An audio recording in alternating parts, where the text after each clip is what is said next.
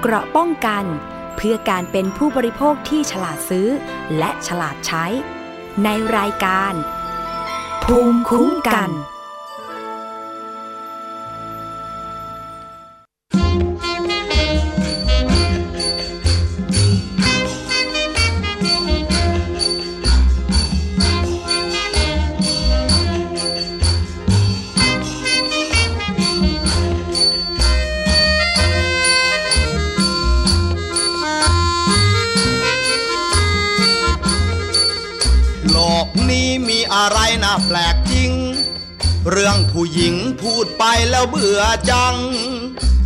พิ่งโกรธ หรือว่าอย่าเพิ่งเกลียดชัง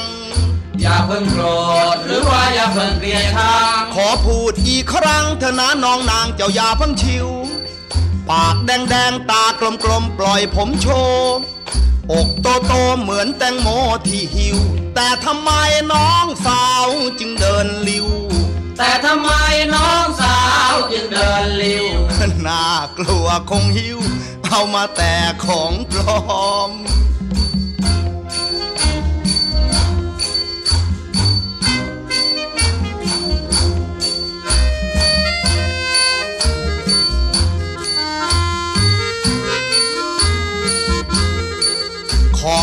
งมันจึงไม่สั่นไม่ไหวเขย่าเท่าไรจะให้มันไหวมันก็ไม่ยอม สงสัยข้างในคงเป็นของปลอม สงสัยข้างในคงเป็นของปลอมที่แม่เนื้อหอมปลอมไว้หลอกคุณลุง ผู้หญิงไทยสมัยนี้ผิดกว่าเดิมหน้าอกเสริมใส่ฟองน้ำกันให้ยุ่ง ผิดกว่ายายของฉันที่บ้านทุ่ง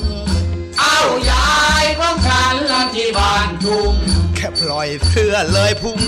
ยานเป็นถุงกาแฟเฮ้อสาวเอ้ยสาว ของแท้ที่อีพอยแม่พันหายมาเจ้าบ่พอใจ ดันไปใส่ของปลอมเดินโซ่เห็ดเป็นส่งบักโม่บังเบิดแทนน้อห้วยของไม่จริงมันจึงไม่สั่นไม่ไหว ขย่าเท่าไรจะให้มันไหวมันก็ไม่ยอม สงสัยข้างในคงเป็นของปลอม สงสัยข้างในคงเป็นของปลอม ที่แม่เนื้อหอมปลอมไว้หลอกคุณลุง ผู้หญิงไทยสมัยนี้ผิดกว่าเดิม หน้าอกเสริมใส่ฟองน้ำกันให้ยุ่ง ผิดกว่ายายของฉันที่บ้านทุ่ง เอายายของฉันละที่บ้านทุ่ง ปล่อยเสื้อเลยพุ่งยานเป็นถุงกาแฟฮ้อสมัยนี้ของปลอมทั้งนั้น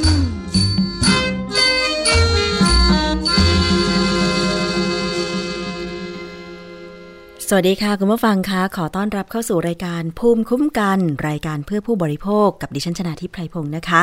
รับฟังได้ทางสถานีวิทยุไทย PBS ค่ะ รือว่าไทย PBS Radio นะคะ คุณผู้ฟัง แล้วก็นอกจากนั้นค่ะ สามารถดาวน์โหลดแอปพลิเคชันไทย PBS Radio ไปติดตั้งที่มือถือของคุณ แล้วก็เปิดรับฟังวิทยุไทย PBS ได้ทุกที่เลยนะคะ ไม่ว่าจะเป็นรายการสดหรือว่ารายการย้อนหลังนะคะ และนอกจากนั้นก็ต้องขอบคุณสถานีวิทยุต่างๆ ที่ ลิงก์สัญญาณรายการภูมิคุ้มกันไม่ว่าจะเป็นสดนะคะ หรือว่านำไปออกอากาศย้อนหลัง อันนี้ก็ถือว่าจะทำให้คนในพื้นที่นั้นได้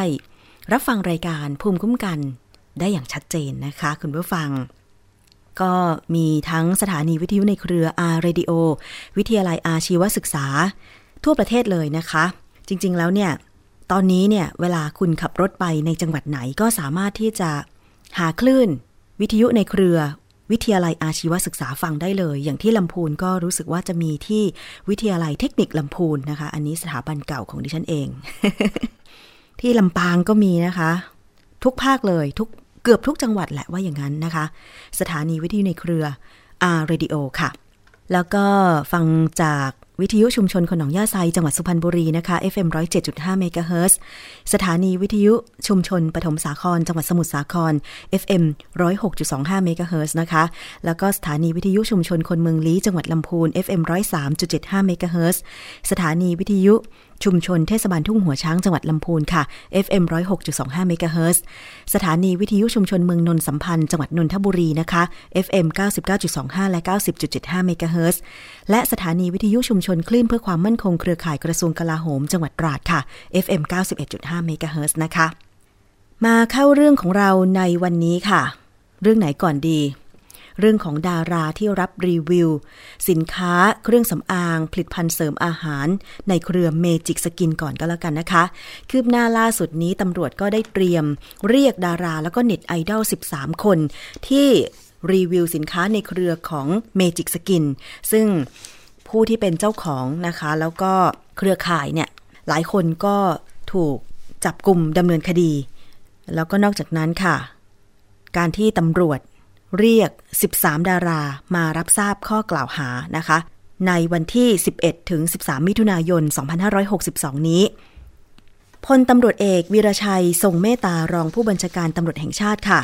ได้เปิดเผยผลการตรวจสอบดารานักแสดงและก็ผู้มีชื่อเสียง ที่รับรีวิวสินค้าในเครือเมจิกสกิน ซึ่งก่อนหน้านี้ทางสำนักงานคณะกรรมการอาหารและยาหรืออยได้ตรวจสอบจำนวน 54 คนนะคะ โดยจากการตรวจสอบความผิด ตามพระราชบัญญัติเครื่องสำอาง พุทธศักราช 2558 ในข้อหา โฆษณาเครื่องสำอางด้วยข้อความเป็นเท็จ หรือเกินจริง จำนวน 10 คน และความผิดตามพระราชบัญญัติอาหารพุทธศักราช 2522 ข้อหาโฆษณาคุณประโยชน์ คุณภาพ หรือสรรพคุณของอาหารอันเป็นเท็จ หรือเป็นการหลอกลวงให้เกิดความหลงเชื่อ โดยไม่สมควรอีก 3 คน รวมผู้กระทำผิด 13 คน โดยให้มาพบพนักงานสอบสวนในวันที่ 11 12 และ 13 มิถุนายน 2562 ค่ะ นอกจากนี้ยังอยู่ระหว่างการพิจารณาความผิดอีก 24 คน ส่วนที่เหลืออีก 17 คนได้เปรียบเทียบปรับไปแล้ว เพราะเป็นความผิดเล็กน้อย อัตราเปรียบเทียบปรับไม่เกิน 5,000 บาทนะคะ ทางด้านเภสัชกรประพลอังตระกูลที่ปรึกษาออยเปิดเผยว่า ดาราที่ถูกออกหมายเรียกดำเนินคดีในครั้งนี้ เพราะว่า ตัวผลิตภัณฑ์อาหารกำหนดไว้ว่า ใครจะโฆษณาต้องขออนุญาตก่อน ถ้าไม่ขออนุญาตแล้วไปโฆษณามีความผิด ก็คือโฆษณาโดยไม่ได้รับอนุญาตนะคะ ดาราที่ถูกเปรียบเทียบปรับไปก่อนหน้านี้ เพราะส่วนหนึ่ง เพราะส่วนหนึ่งค่ะ จากการพิจารณาข้อความที่โฆษณาไม่เข้าข่ายเป็นเท็จ หรือหลอกลวง เพียงแต่ยังไม่ได้รับอนุญาตให้โฆษณาเท่านั้น ส่วนศิลปินดาราที่ถูกออกหมายเรียกล่าสุด 13 คน เนื่องจากมีอัตราโทษจำคุก จึงต้องมีการร้องทุกข์ดำเนินคดีกับพนักงงานสอบสวนค่ะ ซึ่ง 13 ดาราที่มีการออกหมายเรียกให้ไปรายงานตัวไปรับทราบข้อกล่าวหานะคะ ดาราชายนายจอเน็ตไอดอลหญิงนางสาวจอ ดาราหญิงนางสาวสอ นักร้องหญิงนางสาวนอนเนน ดาราหญิงนางสาวพอพาน ดีเจชายนายวอแหวน นางสาวอนะคะแล้วก็ดาราหญิง นางหอหีบ เน็ตไอดอลนายทอทงนะคะ แล้วก็ดาราหญิงนางสาวอเนี่ยนะคะ อันนี้เป็นเพียงบางส่วน 10 คนนะคะที่ ตอนนี้ตำรวจก็ได้ออกหมายเรียกให้ไป รับทราบข้อกล่าวหาแล้วค่ะ ส่วนอีก 24 รายที่ยังอยู่ระหว่างดำเนินการ พิจารณามีอัตราโทษจำคุกเช่นเดียวกัน เพราะตัวผลิตภัณฑ์อ้างสรรพคุณสามารถลดต้นแขน ขา ลดไขมันส่วนเกิน เป็นถ้อยคำต้องห้าม เพราะทางสำนักงานคณะกรรมการอาหารและยามีประกาศกำหนดหลักเกณฑ์การโฆษณาไว้แล้วอะ เดี๋ยวรอล็อตต่อไปก็แล้วกันเมื่อมีการพิจารณาความผิดนะคะ ก็คงจะมีการดำเนินการทางกฎหมายกันต่อไปค่ะ อันนี้เป็นเรียกว่าเป็นคดีตัวอย่างก็ว่าได้นะคะ ทั้งการที่เจ้าหน้าที่ตำรวจและเจ้าหน้าที่สาธารณสุขนะคะ เอาจริงเอาจังกับผู้ผลิตสินค้าที่เป็นอันตรายต่อสุขภาพของผู้บริโภค ถึงแม้ว่าหลายคนจะเถียงว่าถ้าเราไม่ไปซื้อกินนะคะยา ที่โฆษณาหรือผลิตภัณฑ์ที่โฆษณาว่า ลดความอ้วนทำให้หุ่นดี ผิวสวย ลดต้นแขนลดต้นขาเนี่ย ก็คงไม่มีใครหลงเป็นเหยื่อ แล้วก็ได้รับผลกระทบจากการกินผลิตภัณฑ์นั้นๆนะคะ แต่ว่าคุณผู้ฟัง ถ้ามันมีการโฆษณาโดยใช้ คนมีชื่อเสียง สวย หล่อ หุ่นดี รีวิวสินค้าแบบที่ทำให้คนเข้าใจผิดว่าคนเหล่านั้นเนี่ย ใช้สินค้าจริง อันเนี้ย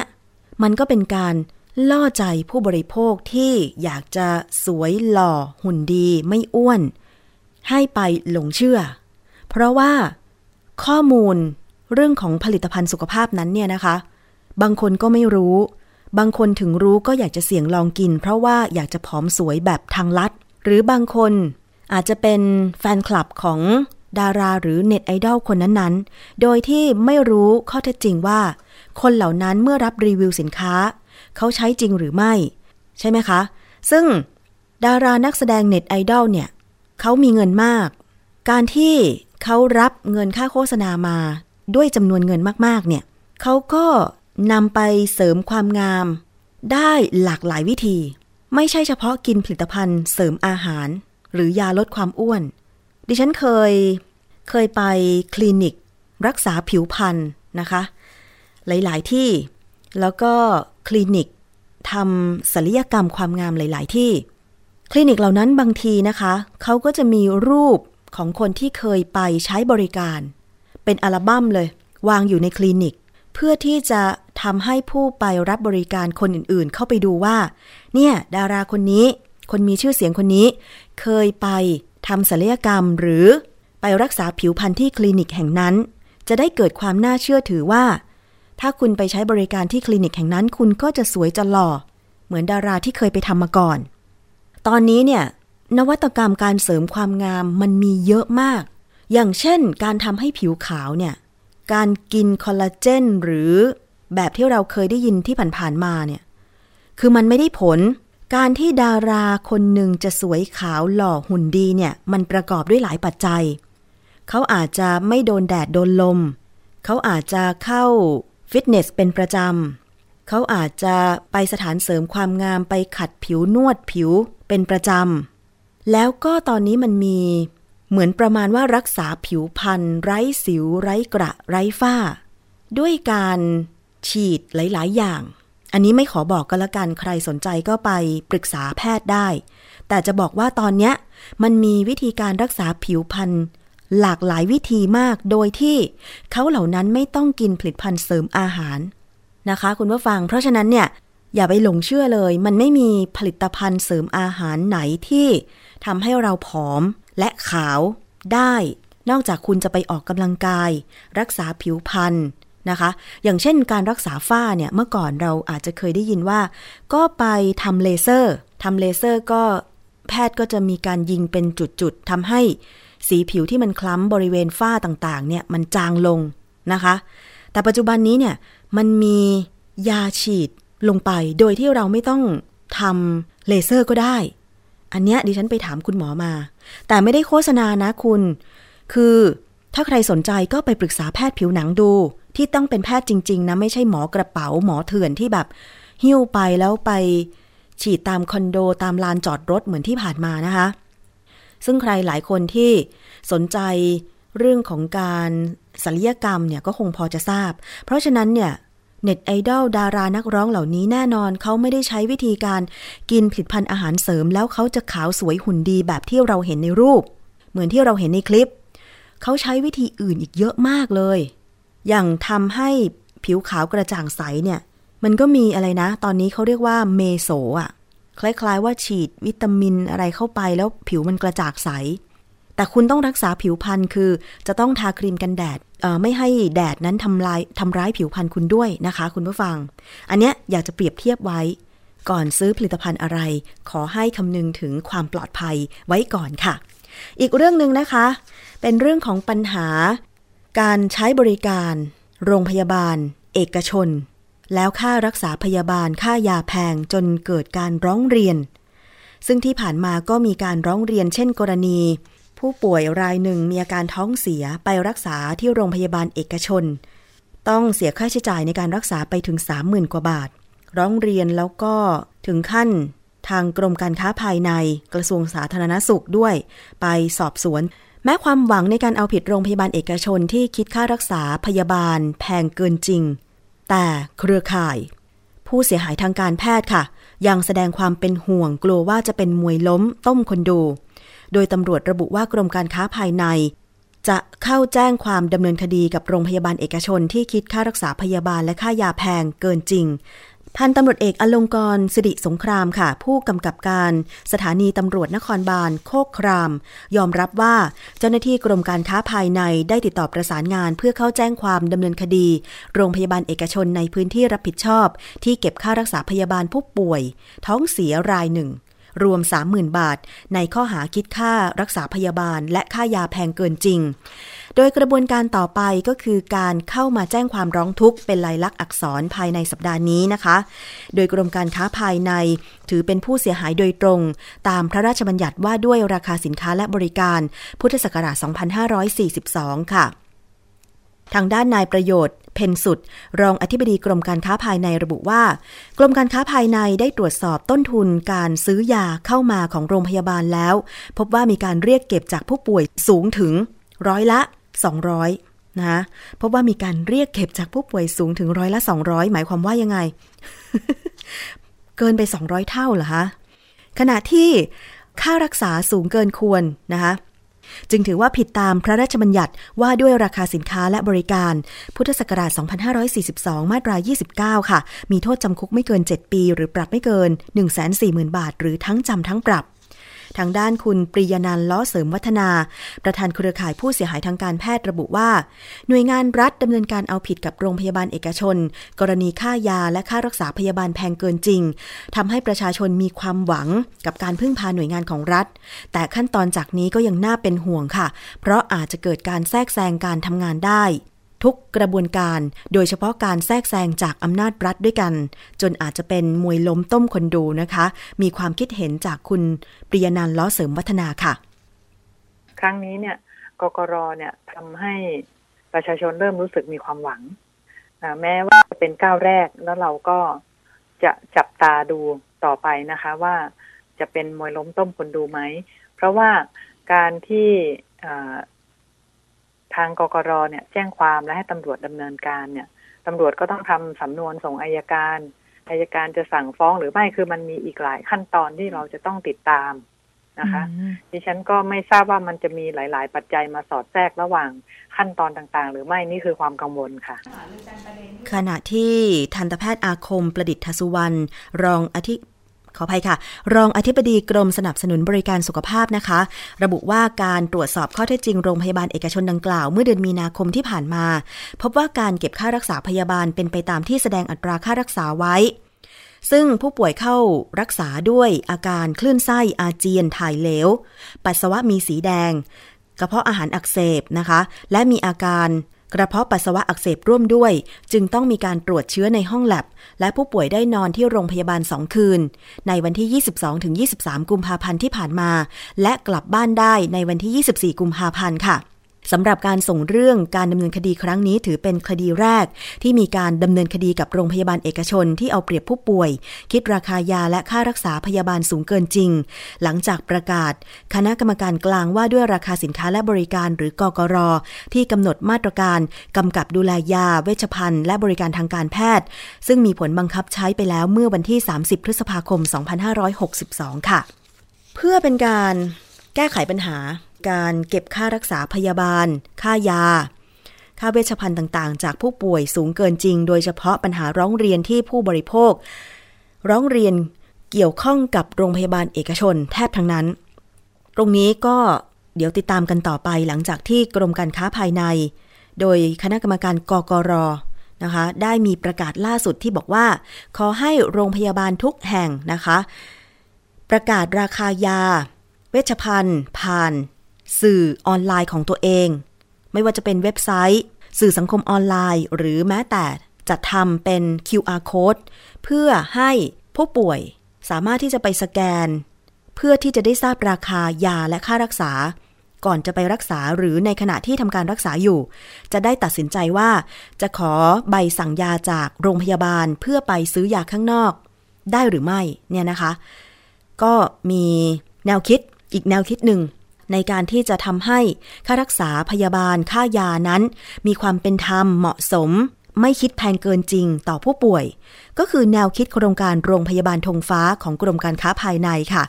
บอกว่าได้รับการตอบรับจากทางฝั่งของผู้บริโภค เช่นเดียวกับที่ปรึกษาสมาคมโรงพยาบาลเอกชน ที่ก็สนับสนุนแนวคิดนี้ แต่สำหรับกระทรวงสาธารณสุข รัฐมนตรีก็ยังบอกว่าไม่ทราบรายละเอียด จึงขอไม่แสดงความคิดเห็นนะคะ นายแพทย์ปิยสกลสกลสัตยาธรรัฐมนตรีว่าการกระทรวงสาธารณสุข ปฏิเสธที่จะแสดงความคิดเห็นกรณีกระทรวงพาณิชย์ มีแนวคิดจะจัดทำโครงการโรงพยาบาลธงฟ้า เพื่อเป็นโรงพยาบาลทางเลือก เพราะไม่ทราบรายละเอียดที่แน่ชัด จึงไม่อยาก รีบร้อนแสดงความคิดเห็น ขอศึกษารายละเอียดก่อน แต่ในกรณีที่โรงพยาบาลเอกชน ให้กระทรวงเป็นผู้ดูแล รวมถึงกรณีค่ายาค่ารักษาด้วยนั้น เป็นเรื่องที่หลายภาคส่วนต้องร่วมมือกันนะคะ ขณะที่นายแพทย์เอื้อชาติการจนพิทักษ์ที่ปรึกษาสมาคมโรงพยาบาลเอกชน สนับสนุนแนวคิดนี้นะคะ หากโรงพยาบาลในเครือเข้าข่ายที่กระทรวงพาณิชย์รับได้ ก็พร้อมที่จะเข้าร่วมเป็นโรงพยาบาลธงฟ้า เพราะผู้ป่วยที่มาก็จะได้มั่นใจเรื่องราคา แต่จะมีโรงพยาบาลธงฟ้ามากน้อยแค่ไหน ระบบการตลาดที่โปร่งใสจะเป็นตัวจัดสรรเอง แต่ว่ากระทรวงพาณิชย์นั้นต้องประกาศให้ประชาชนรับทราบ ซึ่งจะได้ประโยชน์กับทุกคน กระทรวงพาณิชย์ไม่ต้องเหนื่อยรับเรื่องร้องเรียน ประชาชนก็ได้ประโยชน์ ส่วนกรณีฉุกเฉินหากเข้าเกณฑ์นะคะก็มีสิทธิ์ ที่ยูเซปรับรองเนี่ยก็สามารถรักษาพยาบาลฉุกเฉินได้ ถ้าไม่เข้าเกณฑ์ก็เข้าโครงการโรงพยาบาลธงฟ้าได้ ถือเป็นการแก้ไขปัญหาเรื่องราคานะคะ ขณะที่คุณสารีอ๋องสมหวังเลขาธิการมูลนิธิเพื่อผู้บริโภคมองว่า การทำโรงพยาบาลธงฟ้าสามารถทำได้ ไม่น่าจะเกี่ยวข้องกับเรื่องบัตรสวัสดิการแห่งรัฐ แต่ประเด็นสำคัญก็คือ กระทรวงพาณิชย์ต้องควบคุมราคายาและค่ารักษาพยาบาลไม่ให้แพงเกินไป นะคะ ซึ่งก่อนหน้านี้กรมการค้าภายในกระทรวงพาณิชย์เปิดเผย มีแนวคิด จะจัดทำโครงการโรงพยาบาลธงฟ้าค่ะ โดยเชิญชวนโรงพยาบาลเอกชน ที่คิดค่ายาและค่ารักษาพยาบาลไม่แพงจนเกินไป ให้เข้าร่วมโครงการ เพื่อให้เป็นทางเลือกของประชาชน ซึ่งการจัดทำโครงการนี้น่าจะเป็นรูปธรรม หลังจากที่กรมการค้าภายใน ได้ข้อมูลราคาซื้อและขายยา เวชภัณฑ์ บริการทางการแพทย์ จากโรงพยาบาลเอกชนครบถ้วนทุกรายโดยจะกำหนดแจ้งราคาในวันที่ 12 กรกฎาคม 2562 นี้ หลากหลายแนวคิดมากนะคะ ในการที่จะเป็นทางเลือกให้กับผู้บริโภค แม้แต่การเข้ารับการรักษาที่โรงพยาบาล ยุคนี้เป็นยุคที่หลายคนบอกว่าเป็นยุคของคนมีเงินจริง ๆ ไม่มีเงินบางทีเนี่ยก็ไม่ได้ตายด้วยโรคหรอกค่ะ อาจจะตายด้วยค่ารักษาพยาบาลก็เป็นได้ หลายคนคิดอย่างนั้นนะคะอะเอาเป็นว่าเดี๋ยวมารอดู การแก้ไขปัญหา เรื่องของค่ารักษาค่ายาแพงก็แล้วกัน มีคนเถียงอยู่ในโลกออนไลน์เยอะมากว่า ถ้ารับค่ารักษาโรงพยาบาลเอกชนไม่ได้ ก็ไปรักษาโรงพยาบาลของรัฐสิ แล้วโรงพยาบาลของรัฐเนี่ยทำไมไม่ปรับปรุงบริการ อยากจะให้คุณไปดูโรงพยาบาลของรัฐนะ ตอนนี้ผู้ป่วยเนืองแน่นมาก เนืองแน่นแม้กระทั่งวันเสาร์วันอาทิตย์ ที่เปิดคลินิกพิเศษ ดิฉันนี่ไปใช้บริการโรงพยาบาลของรัฐก็คือโรงพยาบาลรามาธิบดีนะคะ บอกได้เลยว่า แน่นทุกวัน คุณหมอทำงานหนักทุกวัน เพราะฉะนั้นปัญหามันเกิดขึ้นแล้วว่า ค่ารักษาพยาบาลโรงพยาบาลเอกชนมันแพง เพราะฉะนั้นแม้เจ็บป่วยเล็กน้อย ประชาชนถึงต้องไปรักษาโรงพยาบาลของรัฐ แล้วการขยายบริการตอนนี้มันก็เต็มที่แล้ว ใช่ไหมคะ เพราะฉะนั้นเนี่ย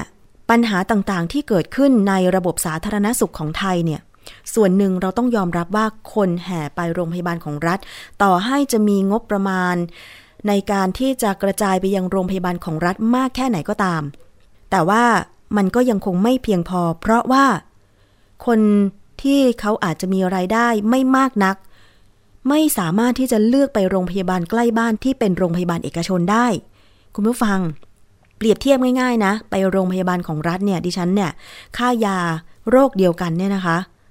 หมดไปแบบไม่เกิน 300 500 แต่การไปโรงพยาบาลเอกชนครั้งหนึ่งแม้จะเป็นโรคเดียวกันเนี่ยไม่ต่ำกว่า 700 บาท บางที 1,500 บาท บางที 3,000 บาท อันเนี้ยเปรียบเทียบกับตัวเองเลย ทั้งๆทที่โอเคเราก็มีสวัสดิการส่วนหนึ่ง แต่สวัสดิการของเราก็มีข้อจำกัดว่าปีหนึ่งรักษาไม่เกินจำนวนเงินเท่าไหร่ เพราะฉะนั้นเนี่ยการที่ให้บริการรักษาพยาบาล คิดค่ายาไม่แพงเกินไป ลดกำไรลงมาเนี่ยจะเป็นการแบ่งเบาภาระในระบบสาธารณสุขซึ่งกันและกันหรือไม่ แล้วมันทำให้คุณภาพชีวิตของประชาชนโดยรวมเนี่ยมันดี อย่างเช่น มีบ้านอยู่ใกล้โรงพยาบาลเอกชนน่ะ แต่โรงพยาบาลเอกชนแห่งนี้รู้รู้อยู่ว่าต้องเป็นเศรษฐีเท่านั้นถึงไปรักษาได้เงี้ย ก็เลือกที่จะไม่ไป เพราะว่าเราทุกคนคนไทยเนี่ย จะมีเศรษฐีสักกี่คนใช่ไหมคะ นับหัวได้เลยอะ่ะจะมีเศรษฐีสักกี่ตระกูลในประเทศไทย คนส่วนใหญ่ในประเทศไทยไม่ใช่เศรษฐีนะคะอะคุณผู้ฟัง อันนี้เดี๋ยวเรามารอดูการแก้ปัญหากันค่ะ อีกเรื่องหนึ่งเรื่องของการใช้สารสกัดกัญชา น้ำมันกัญชา ที่ตอนนี้หลายคนตื่นเต้นมากว่า อืม จะเป็นทางเลือกสำหรับผู้ป่วย แต่จริง ๆ แล้วเนี่ย มันมียาสักกี่ตำรับ ที่รับรองโดยกระทรวงสาธารณสุข ที่บอกว่าสามารถนำไปรักษาโรค ที่กำหนดไว้ได้ ซึ่งมันไม่ได้รักษาทุกโรคนะคุณผู้ฟัง มันรักษาได้ 4 โรคเท่านั้น อย่างเช่นโรคลมชัก โรคมะเร็งที่เกิดจากการฉายรังสีทำคีโมนะคะอันนี้ยกตัวอย่าง ซึ่งที่เชียงใหม่เองค่ะ ก็มีปัญหาเรื่องของประชาชน ใช้น้ำมันกัญชาโดยไม่ปรึกษาแพทย์ นะคะ แล้วมันเกิดผลกระทบสุขภาพตามมาค่ะสำนักงงานสาธารณสุขจังหวัดเชียงใหม่นะคะ ย้ำยังไม่มีการอนุญาตให้นำกัญชาหรือน้ำมันกัญชา มาใช้ในการรักษาโรค หลังจากพบประชาชนนำไปใช้ทำให้เกิดผลข้างเคียงในหลายพื้นที่ค่ะ ผู้สื่อข่าวของไทย PBS นะคะ ไปที่ตำบลสันนาเมงอำเภอสันทรายจังหวัดเชียงใหม่ มี ประชาชนท่านหนึ่งค่ะนำตัวอย่างน้ำมันกัญชา ชนิดบรรจุขวดและแคปซูล ที่ตัวเองใช้ในการรักษาโรคมาให้ผู้สื่อข่าวดู โดยชนิดขวดที่ใช้หยดได้ไปซื้อมาจากแหล่งจำหน่ายที่จังหวัดเชียงใหม่ ราคาขวดละ 800 บาท ส่วนชนิดแคปซูลได้มีเพื่อนนำมาให้ทดลองใช้ หลังจากทราบว่า ประชาชนท่านนี้มีอาการแสบคันตาและสายตาพร่ามัว โดยแนะนำให้ใช้น้ำมันกัญชา หยดลงบริเวณดวงตาทุกวัน วันละหนึ่งหยด แต่ใช้ได้ 3 วันอาการไม่ดีขึ้นจึงหยุดใช้ ไปฟังเสียงของประชาชนท่านนี้ชื่อคุณสุรศักดิ์วุฒิทวี ชาวตำบลสันนาเมงอำเภอสันทรายจังหวัดเชียงใหม่ กับการใช้น้ำมันกัญชา หยดที่ดวงตาค่ะ ผมลองหยอดแล้ว มันมันไม่ใช่ หยอดวันแรกนี่แสบจี๊ดเลย แต่ประมาณนาทีเดียวก็หายนะครับ พอวันที่สองก็ ปกติ ไม่เป็นไรหยอดวันที่สามก็เฉยเฉยๆไม่เป็นไร นี่หลังจากสามวันแล้วเนี่ย หยอดสามวันแล้วเราก็รอดูอาการ คือเขาบอกให้หยอดเจ็ดสิบสองวัน ผมไม่กล้าหยอด ผมบอกตรงๆนะครับ เราลองแค่สามวัน แล้วดูซิว่ามันจะเป็นยังไงพอหลังจากหยอดแล้วสามสี่วัน มันก็คันเหมือนเดิม ค่ะ คุณผู้ฟัง ไม่น่าเชื่อนะ มีคนหลงเชื่อ ว่าใช้น้ำมันกัญชาหยดลงบริเวณดวงตา เพื่อรักษาอาการตาพร่ามัว อันเนี้ยไม่รู้ไปได้ข้อมูลมาจากไหนนะคะ ซึ่งทางด้านของคุณมโนรม สินทบอาชากุลนะคะหัวหน้ากลุ่มงาน แพทย์แผนไทยและการแพทย์ทางเลือกสำนักงานสาธารณสุขจังหวัดเชียงใหม่ระบุว่า จนถึงขณะนี้ยังไม่มีการอนุญาตให้นำกัญชาหรือน้ำมันกัญชา ไปใช้รักษาโรคต่างๆ การใช้น้ำมันกัญชาในปัจจุบันเป็นการแอบซื้อมาใช้โดยไม่ทราบแหล่งที่มา และไม่ทราบว่าใช้กัญชาในการผลิตมากน้อยแค่ไหน หลังจากประชาชนนำไปใช้ก็จะทำให้เกิดผลข้างเคียง อย่างเช่น ความดันต่ำหน้ามืด ใจสั่น คลุ้มคลั่ง จนต้องเข้ารับการรักษาตัวในโรงพยาบาลเกือบทั่วประเทศ ปัจจุบันกระทรวงสาธารณสุขยังไม่สามารถควบคุมได้ เนื่องจากผู้ป่วยส่วนใหญ่จะหาซื้อมาใช้กันเอง โดยไม่มีการปรึกษาแพทย์ ไปฟังเสียงของคุณมโนรมค่ะ หัวหน้ากลุ่มงานแพทย์แผนไทย และการแพทย์ทางเลือกสสจ เชียงใหม่ค่ะ ตำรับยากัญชาที่ปลอดภัยนะครับหน้าวันนี้เนี่ย น่าจะเป็นตำรับที่กระทรวงสาธารณสุขประกาศ 16 ตำรับ ซึ่งเป็นตำรับแผนไทย ส่วนน้ำมันกัญชาเนี่ย จะประกาศต่อไปเป็นยาแผนปัจจุบัน ซึ่งจะผู้เชี่ยวชาญเท่านั้นที่จะใช้ได้ ก็คงในโอกาสต่อไป ซึ่งวงการเภสัชกำลังวิจัยผลิตอยู่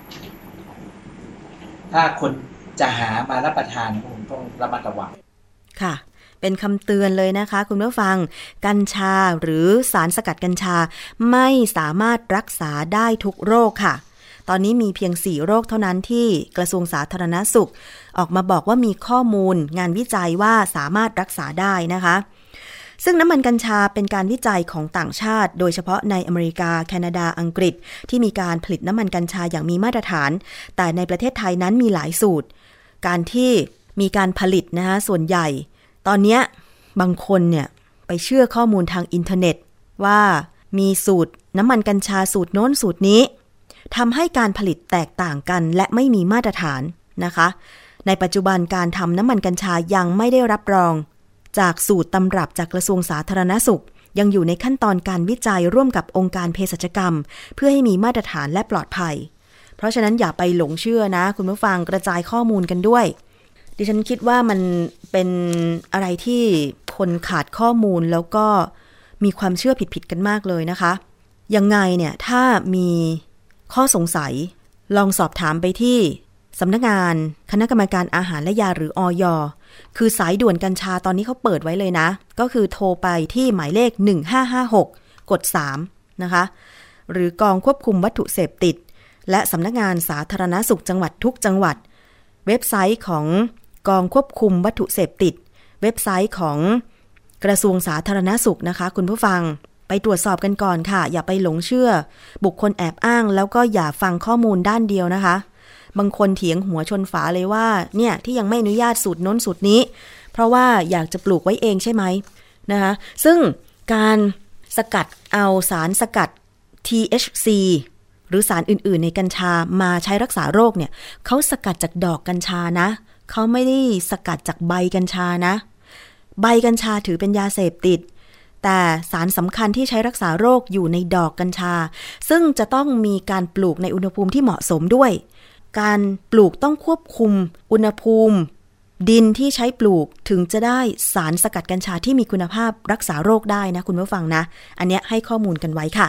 เอาละค่ะช่วงนี้ไปติดตามคิดก่อนเชื่อ กับดรแก้ว กังสดานอัมภัย นักพิษวิทยานำข้อมูลงานวิจัย ข้อมูลวิทยาศาสตร์มาพูดคุยกันค่ะ วันนี้เกี่ยวกับเรื่องของถ่ายท้องและท้องเสียเหมือนหรือต่างกันอย่างไรค่ะ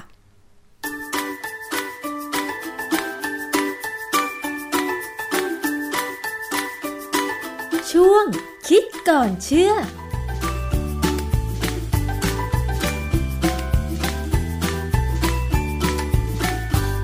ลายคนนะคะเวลาเข้าห้องน้ำหลาย ๆ ครั้งต่อวันนะคะ ก็มักจะกังวลว่า เอ๊ะตัวเองท้องเสียไปกินอะไรมาอะไรเป็นสาเหตุของท้องเสีย เรื่องของท้องเสียเนี่ยเราจะนับยังไงว่าเอ๊ะแบบนี้ถึงจะท้องเสียอาการแบบนี้แล้ว มันควรจะเป็นกังวล วันนี้เรามาถามกับอาจารย์แก้ว อาจารย์คะ ท้องเสียเกิดจากเชื้ออะไรแล้วแบบไหนถึงเป็นท้องเสียคะอาจารย์ จริงๆแล้วเนี่ย เวลาเราเข้าห้องน้ำถ้ามันติดติดๆกันเนี่ยนะเกินสามครั้งเนี่ย ก็ถือว่าไม่ไม่ปกติละค่ะนะฮะทีนี้ท้องเสียจะมาอีกคำหนึ่งคือคำว่าถ่ายท้องซึ่ง เด็กปัจจุบันนี้ไม่ค่อยได้ไม่ไม่ค่อยรู้เข้าใจมันนะนะค่ะอาจจะเป็นเพราะว่าเราไม่ค่อยได้พูดกันมั้งปกติเนี่ย ร่างกายเราเนี่ยเราถ่ายท้องได้ค่ะนะครับว่าโดยที่ไม่ได้ท้องเสีย แต่ว่าลักษณะอาการมันจะต่างกันนิดเดียวเวลาถ่ายท้องกับท้องเสียคือถ้าท้องเสียเนี่ยจะปวดท้องค่ะ แล้วก็ปวดมากเลยนะเพราะมันมีเชื้อโรคค่ะ แล้วก็จะมีกลิ่นเหม็นมาก เนื่องจากว่าเวลามีเชื้อโรคเนี่ย เชื้อโรคมันจะมันจะ กินไอโปรตีนที่เหลืออยู่ในทางเดินอาหารเราเนี่ย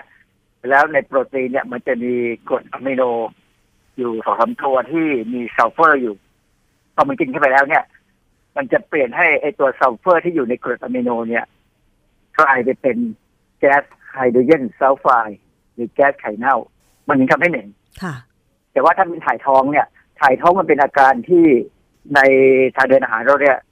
มันมีน้ำ มากกว่าปกติค่ะนะแล้วก็มันก็ขับมา แล้วก็เอ่อมันพอพอคือในลำไส้ละทางเดินอาหารเราเนี่ย ถ้ามีน้ำมากมีอาหารมากเนี่ย มันจะเกิดความตึง ความตึงเนี่ยจะเป็นตัวกำหนดไอตัวกระตุ้นให้สมองสั่งให้ร่างกายเนี่ย มีการขับถ่ายออกมาอ๋อทีนี้พอพออุจจาระเนี่ย ถ้ามันออกมาเร็ว มันยังไม่ได้ยังไม่ได้รวมตัวกันเป็นก้อนที่ดีค่ะ ถ้าอุจจาระอยู่ในลำไส้ใหญ่เรานานเกินไป น้ำจะถูกดูดมากเกินไปจนมันแข็งค่ะเพราะฉะนั้นเราถึงบอกว่าควรจะถ่ายอุจจาระวันละครั้งเป็นอย่างน้อย แต่มีบางคนเนี่ยสามวันครั้งเจ็ดวันครั้ง ผมก็เคยถามว่าอะถ้าถึงวันจะนำให้กินนู่นกินนี่บอกกินแล้วไม่ดีขึ้น อันนี้เป็นบุคคลเลยนะเป็นแต่ละบุคคล ซึ่งมันก็เป็นอย่างนั้นก็ไม่รู้จะทำไงก็ วิธีแก้อย่างเดียวก็คือกินยาถ่าย คือยาถ่ายเนี่ย กินบ่อยไม่ดีค่ะ เพราะว่ามันจะมีผลกับไอ้เขาบอกว่ามีผลกับไอ้ผนังลำไส้ใหญ่ยาถ่ายเนี่ย มันจะเป็นตัวไปกระตุ้นให้ทางเดินอาหารให้ลำไส้เราเนี่ยบีบตัวแรงขึ้นและเร็วขึ้นพอมันบีบมากๆเข้ามันก็ขับอุจจาระออกมาได้อ๋อการที่เราถ่ายน้อยเนี่ย เป็นเพราะอันหนึ่งก็คืออุจจาระเราเนี่ยไอ้ลำไส้ใหญ่เราเนี่ย มันไม่ค่อยบีบตัวอือฮึนะฮะทีนี้ วันนี้ที่ผมจะมาคุยเรื่องถ่ายท้องท้องเสียเนี่ยก็เพราะว่า เมื่อวันอาทิตย์เนี่ย ตอนเช้าผมไปตีแบตผมขับรถไปเนี่ยตอนประมาณแปดโมงกว่าถึงเก้าโมงเนี่ยเป็นช่วงที่ผมขับรถเนี่ย ก็ฟังวิทยุไปด้วย เออสถานีเขาเนี่ยจริงๆเขาเป็นรายการประเภทหนึ่ง แต่ในช่วงที่ไม่มีข้อมูลตรงนั้นเขาก็จะเชิญคนมาออกรายการ คือคนที่มาออกรายการเนี่ยเข้าใจว่าเขาเป็นเจ้าหน้าที่ของทางด้านไม่ ไม่รู้ว่าเป็นอาหารหรือเป็นทางการเกษตรก็ไม่รู้นะค่ะเพราะมันมันเกี่ยวกับนมเขาพูดเกี่ยวกับนม อืมและสิ่งที่เขาให้ข้อมูลกับประชาชนเนี่ย มันผิดพลาดหลายอย่างโดยเฉพาะเรื่องของการบอกกินนมและท้องเสียหรืออะไรพวกนี้ซึ่งความจริงแล้วเนี่ยมันมันมีคำอธิบายหลาย ๆ อย่างที่ว่า คนที่ไม่ค่อยได้ดื่มนมเนี่ย พอหันกลับมาดื่มนมแล้วทำไมถึงถ่ายเหลวค่ะถ่ายเหลวเนี่ยคือถ่ายท้อง ไม่ใช่ท้องไม่ใช่เสียเสียอืมเออเขาไปตีความว่าท้องเสียหมดใช่คำว่าท้องเสียหมดแล้วก็อธิบายหลายหลายเรื่องเนี่ย ซึ่งซึ่งผมว่ามันเป็นเรื่องที่ถ้าประชาชนไม่เข้าใจเนี่ยค่ะ ก็จะกลัวอะไรแบบเนี้ยนะค่ะเอ่อทีนี้เวลาเราพูดถึงท้องเสียหรืออุจจาระร่วงเนี่ยเออมีคำว่าอุจจาระร่วงอีกคำหนึ่งเป็นค่ะคำที่เป็นคำทางการเลยนะค่ะอุจจาระร่วง ในเว็บหนึ่งที่เป็นเว็บที่เขาก็เขาก็บอกว่าตัวเองเนี่ยเป็นเว็บของทางด้านการแพทย์เพราะว่าเป็นคำว่าเกี่ยวกับเรื่องของการถ่ายอุจจาระเหลวเนี่ยเกิดจากอะไรรักษาบำบัดยังไงเนะนะค่ะซึ่งผมว่ามันไม่ค่อยถูกมันมีบางอย่างที่ค่อนข้างจะมันมันไม่ตรงกับที่เราเคยเรียนมาหรือรู้มา อันที่หนึ่งเขาบอกว่าสาเหตุมาจากกินอาหาร หรือเครื่องดื่มที่ไม่สะอาดมีเชื้อโรคเชื้อโรคปนเปื้อน อันนี้ใช่อันนี้ถูกต้องเลยค่ะอาหารไม่สะอาดเครื่องดื่มไม่สะอาดนะอาหารไม่สะอาดเช่นอะไรบ้างไม่สุกค่ะนะฮะพวกกินอาหารสุกดิบค่ะ อาหารดิบอาหารไม่สุกเครื่องดื่มที่ไม่สะอาด คือเวลาเครื่องดื่มหลายอย่างเนี่ยมันเป็นอย่างน้ำสมุนไพรเนี่ย ถ้าใช้น้ำที่เอามาบักคั้นน้ำสมุนบักคั้นสมุนไพรเนี่ย ไม่สะอาดมันก็มีเชื้อโรคได้ค่ะ ประการที่สองเขาบอกกินอาหารรสจัดกินยารักษาโรคบางชนิด กินยารักษาโรคบางชนิดเนี่ย มันไม่ได้ทำให้ท้องเสียแบบนั้นเออคือยาบางอย่างเนี่ย มันเข้าไปรบกวนสมดุลของ แบคทีเรียในลำไส้ใหญ่เราอืมพอไปรบกวนแล้วเนี่ยไอแบคทีเรียที่ช่วยให้มีการดูดน้ำคืนกับร่างกายเราเนี่ย มันอาจจะถูกกดลงค่ะไอ้แบคทีเรียบางอย่างที่ทำให้การดูดน้ำคืนของร่างกายเราเนี่ย ลดลงเนี่ย มันกลายเป็นตัวที่มีมากขึ้น เพราะฉะนั้นอุจจาระก็จะเหลวมากค่ะ อันนี้ออกมา มันมันจะไม่มีอาการเหม็นค่ะ แต่ว่ามันจะเป็นอาการถ่ายท้องซึ่ง อันนี้ไม่ใช่อุจจาระร่วงค่ะอันนี้เป็นถ่ายท้องซึ่ง ถ้าเราหยุดกินยาเมื่อไหร่อืมก็จะหยุดเท่านั้นอืมนะหรือว่ากินอาหารรสจัดหลายคนอาจจะเคยสังเกตว่า เวลาไปกินอาหารเผ็ดมามากๆอย่างบางคนบางคนได้กินเผ็ดนิดเดียวก็ถ่ายท้องแล้วใช่เหตุผลเดียวก็คือ มันไปรบกวนชนิดของแบคทีเรียที่อยู่ในลำไส้ใหญ่เราค่ะพอรบกวนแล้วมันมันเป็นไอ้ไอ้แบคทีเรียชนิดหนึ่งขึ้นมามากกว่าอีกอย่างหนึ่งก็ถ่ายท้องเหมือนกันอ๋อเพราะฉะนั้นหยุดกิน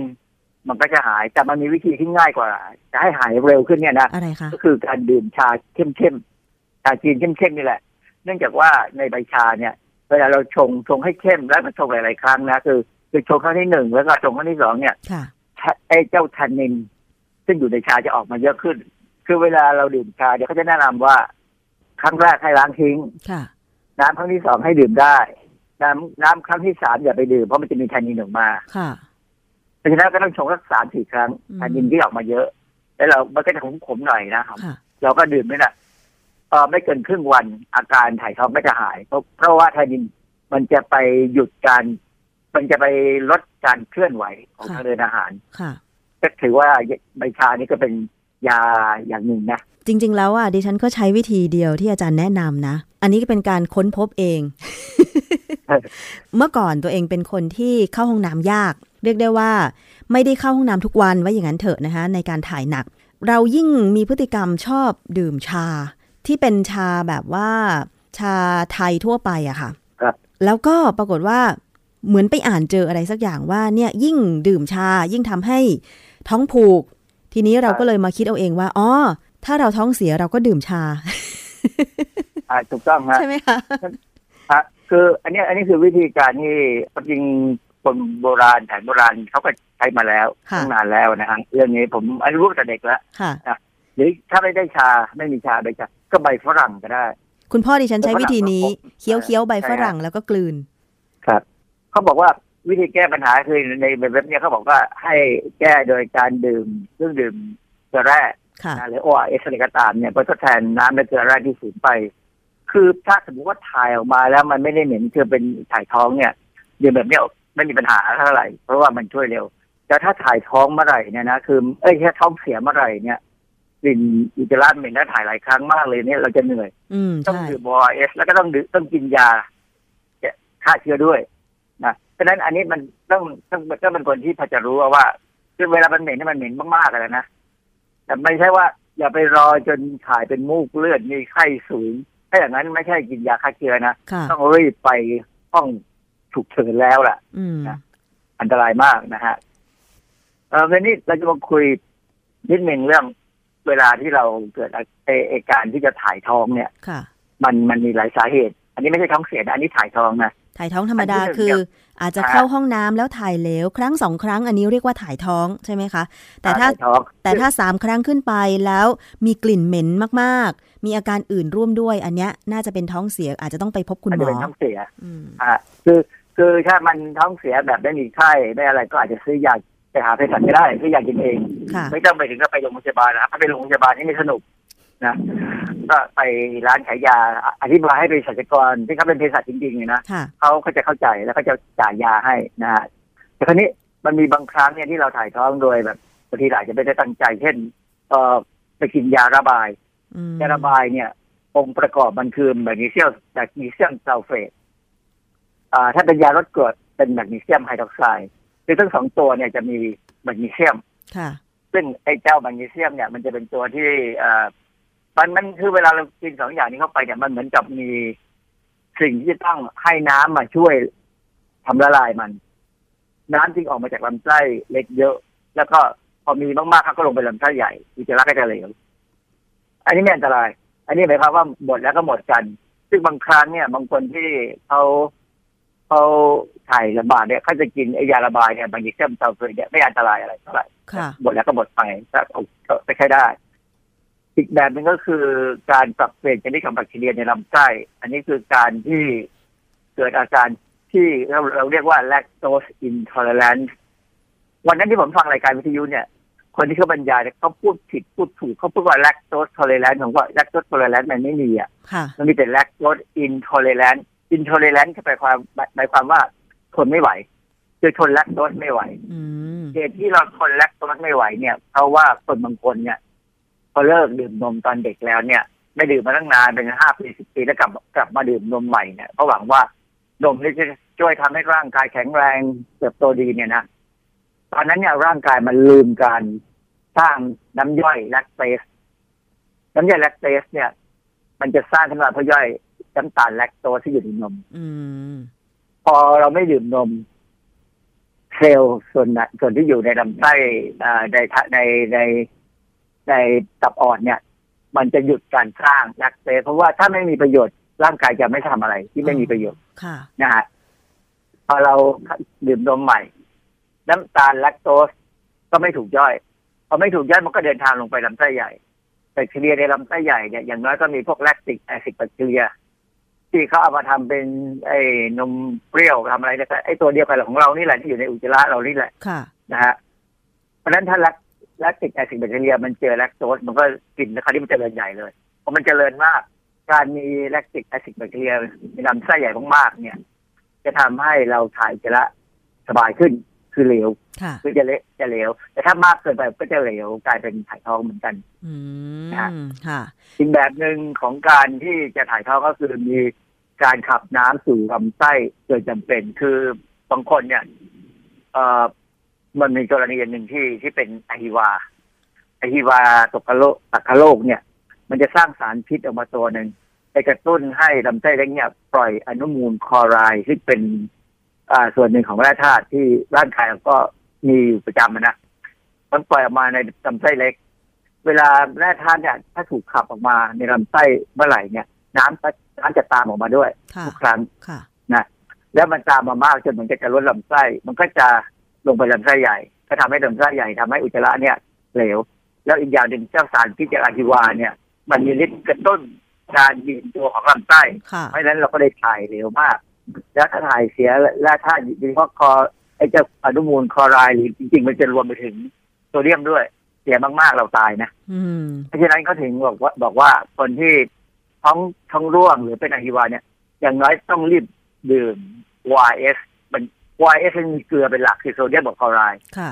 อีกอันนี้ก็คือคนบางคนเนี่ยโดนลำผนังลำไส้เนี่ยโดนแบคทีเรียหรือไวรัสเนี่ย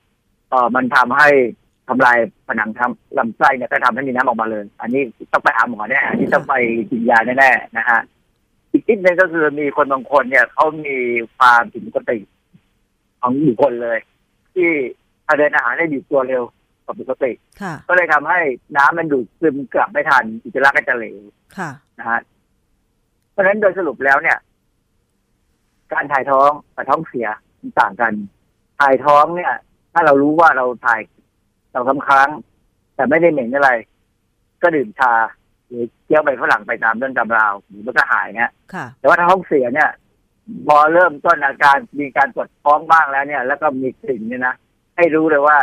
ถ้ามียาติดบ้านกินยานั่นเลย ไม่ต้องไปรอสองสามครั้งนะถ้ามันเหม็นมากๆ คือเราก็รู้ว่าเหม็นจริง ๆ เนี่ยสิ่งที่ผมอยากจะแนะนำคือว่าทุกอย่างที่เกิดในวันในในในแต่ละวันของเราเนี่ย เราควรที่จะใช้ตา ใช้จมูกให้เป็นประโยชน์ในการดมสิ่งที่เกิดขึ้นในร่างกายของเรากับกับร่างกายของเราทุกอเราย่างจะรู้ว่าปัสสาวะเราสีผิดปกติไหมค่ะอุจจาระเราสีผิดปกติไหมนะมีกลิ่นต่างกันไหมปัสสาวะที่อุจจาระเนี่ยเป็นตัวกำหนดสุขภาพของเราค่ะฉะนั้นถ้าถ่ายออกมาแล้วมันเหม็นโอ้โหเหม็นแบบมันไม่ไหวเนี่ยกินยาเลย ค่ะ ไม่ต้องไปรอสามครั้งอ่าฮะนะแต่ว่ายาที่กินเนี่ย ก็ได้เป็นยาที่มั่นใจนะค่ะเพ ราะฉะนั้นต้องคุยกับเภสัชกรให้เข้าใจว่าควรจะซื้อยาอะไรบ้างติดบ้านค่ะนะฮะแล้วถ้ากินยาแล้ว วันครึ่งวันครึ่งวันเนี่ยไม่หายนะแย่แล้วอ่อนเพลียมากๆเนี่ย ก็ควรจะไปหาหมอ อาจจะเริ่มจากไปไปศึกษาลาหรือไปคลินิกอะไรก็ตามเนี่ยนะ ถ้าอีกวันหนึงยังไม่ดีก็ไปโรงพยาบาลเนี่ยอาจจะต้องรีบไปอีไปห้องฉุกเฉินแล้วค่ะ อาจารย์ถามนิดนึงย้อนกลับไปเอ่อสาเหตุของการถ่ายท้องที่บอกว่าเอ่อกินนมแล้วถ่ายท้องเนี่ยนะคะ ที่อาจารย์บอกว่าอาการที่เป็นเนี่ยก็คือเอ่อ lactose intolerance ใช่ไหมคะ เนื่องจากว่าขาดเอนไซม์ย่อยน้ำตาลแลคเตสในนมใช่ไหมคะ เพราะว่าเราไม่เคยดื่มมานาน แล้วทีนี้ตับอ่อนของเราก็ไม่สามารถสร้างแลคเตสขึ้นมาเพื่อย่อยเอนไซม์ในนมได้ทำให้เรามัอานจจะมันไม่สร้างเอนไซม์มาย่อยน้ำตาลอืมแลคโตสค่ะ ไม่สร้างเอนไซม์มาน้ำตาลเย็นนมค่ะ พอตับอ่อนเราไม่สร้างเอนไซม์มาย่อยน้ำตาลในนมเนี่ยนะคะทำให้เราถ่ายท้อง แล้วสมมุติว่าตอนแรก อย่างดิฉันเนี่ยเป็นเหมือนกันนะคะ แต่ตอนนี้สังเกตว่าถึงแม้ว่าจะดื่มนม หรือดื่มกาแฟที่ใส่นมสดแล้วเนี่ยนะคะ ตอนนี้ก็ไม่ค่อยถ่ายท้อง แสดงว่าตอนเนี้ย ตับอ่อนของดิฉันเริ่มสร้างเอนไซม์มาย่อยน้ำตาลในนมแล้วเหรอคะอาจารย์ ใช่ถูกต้องเลยอืมคือ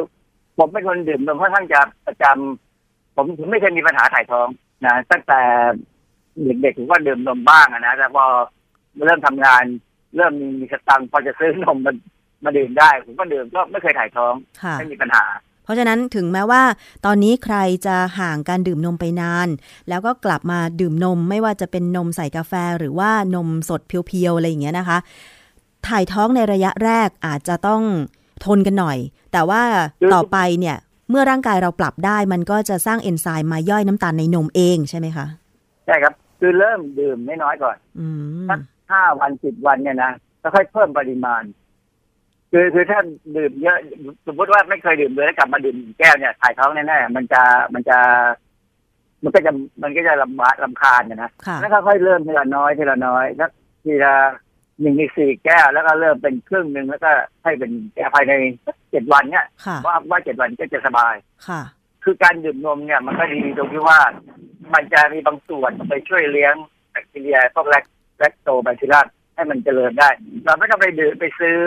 เครื่องดื่มเลยว่าโยกทั้งไม่ว่าจะเป็นนมเปรี้ยวหรือโยเกิร์ตอะไรพวกเนี้ยบางทีเราไม่จำเป็นต้องไปไปไปซื้อมากินนี่ได้เรากินนมนี่แหละเดี๋ยวมันก็ดีขึ้นถ้าถ้าเป็นอย่างนั้นนะค่ะแต่ว่าถ้าใครดื่มนมแล้ว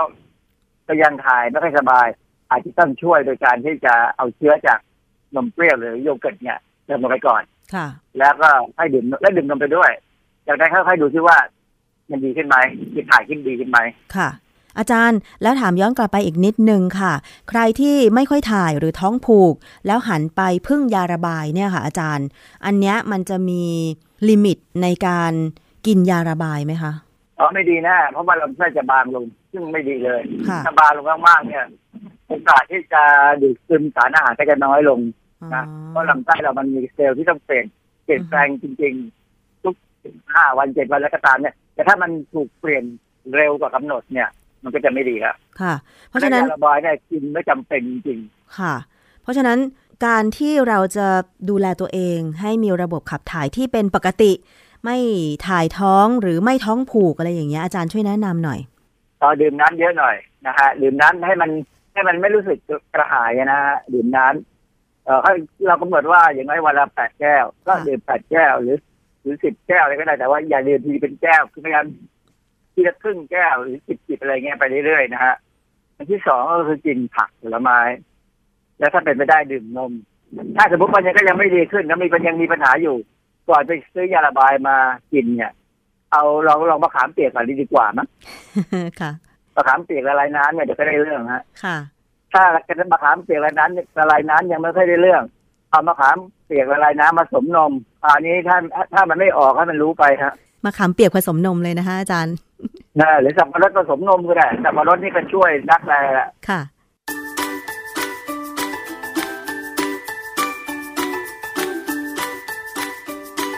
ช่วงคิดก่อนเชื่อ